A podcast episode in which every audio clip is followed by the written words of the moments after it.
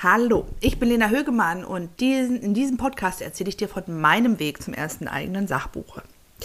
In dieser Podcast-Folge geht es um das wichtige Thema Marktanalyse, also die Frage, welche anderen Bücher es schon zu deinem Thema gibt und warum deins genau anders ist. Das ist für dein Exposé, also das Dokument, mit dem du dann nachher dem Verlag deine Buchidee vorstellen willst, sehr wichtig. Also in dieser Podcast-Folge geht es äh, darum, wie ich recherchiert habe, welche Bücher es zu meinem Thema gibt, also welche Wege der Recherche da auch sinnvoll sind, warum mich dabei auch wirklich ein Buchladen nach vorne bringt und warum mich diese äh, Erkenntnisse erst ein bisschen deprimiert und am Ende doch nochmal richtig motiviert haben. Ja, in der letzten Podcast-Folge habe ich ja schon erzählt, ich war im Buchladen und es war super toll. Ähm, und da hatte ich ja darüber gesprochen, äh, wie ich geguckt habe, welche Verlage finde ich interessant. Was ich in diesem Buchladen auch gemacht habe und was mindestens genauso wichtig ist, ich bin dahin gegangen, wo mein Buch später mal stehen soll.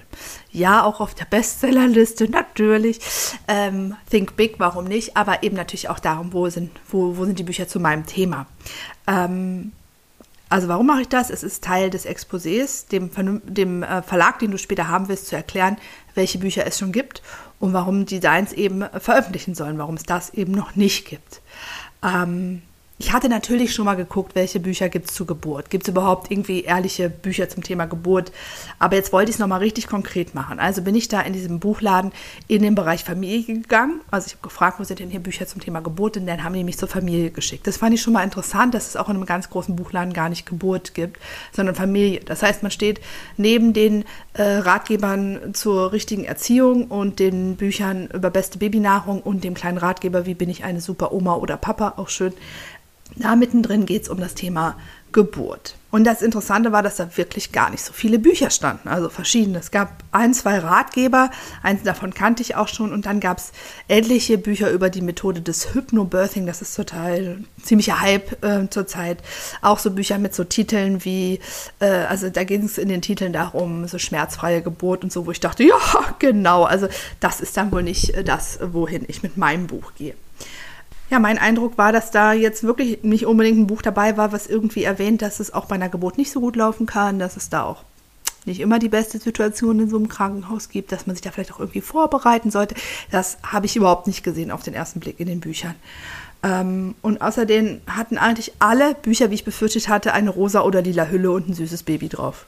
Und was ich da gemerkt habe, ist, ich will ein völlig anderes Buch schreiben als die, die da stehen. Ja. Und das wusste ich eigentlich schon, aber es ist mir dann auch nochmal klar geworden, dass ich ja wirklich diese zwei Zielgruppen habe. Das eine sind wirklich auch die Frauen, die schon eine traumatische Geburt hatten und diese aufarbeiten wollen. Und das war einfach sehr, sehr erhellend, dass ich da in dem Bereich gar nichts gefunden habe. Natürlich habe ich im nächsten Schritt nochmal online geguckt. Das solltest du natürlich auch machen. Nicht alles, was es gibt, ist in so einem Buchladen. Und da muss ich auch sagen, ähm, dieses Thema, dass eben eine Geburt auch eine traumatische oder belastende Seite haben kann, das kam da auch online in den Büchern sehr wenig bis gar nicht vor, zumindest nicht, wenn sich die Bücher an die Frauen selbst richten. Es gibt immer so wissenschaftliche Abhandlungen dazu, die habe ich auch schon gelesen. Ist auch interessant, hat aber im Endeffekt mit meiner Zielsetzung des Buches nichts zu tun.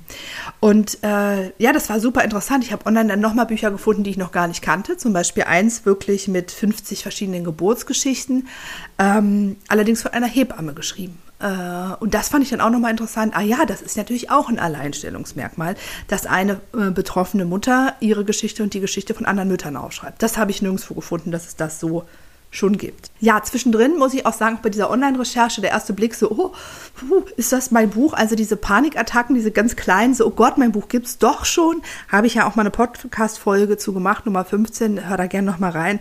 Klar habe ich die immer wieder erlebt, aber mir ist dann auch immer wieder klar geworden, ähm, ich konnte mich da ganz schnell wieder runterholen. Nein, das ist nicht mein Buch. Mein Buch gibt's nicht, ja. Alles gut.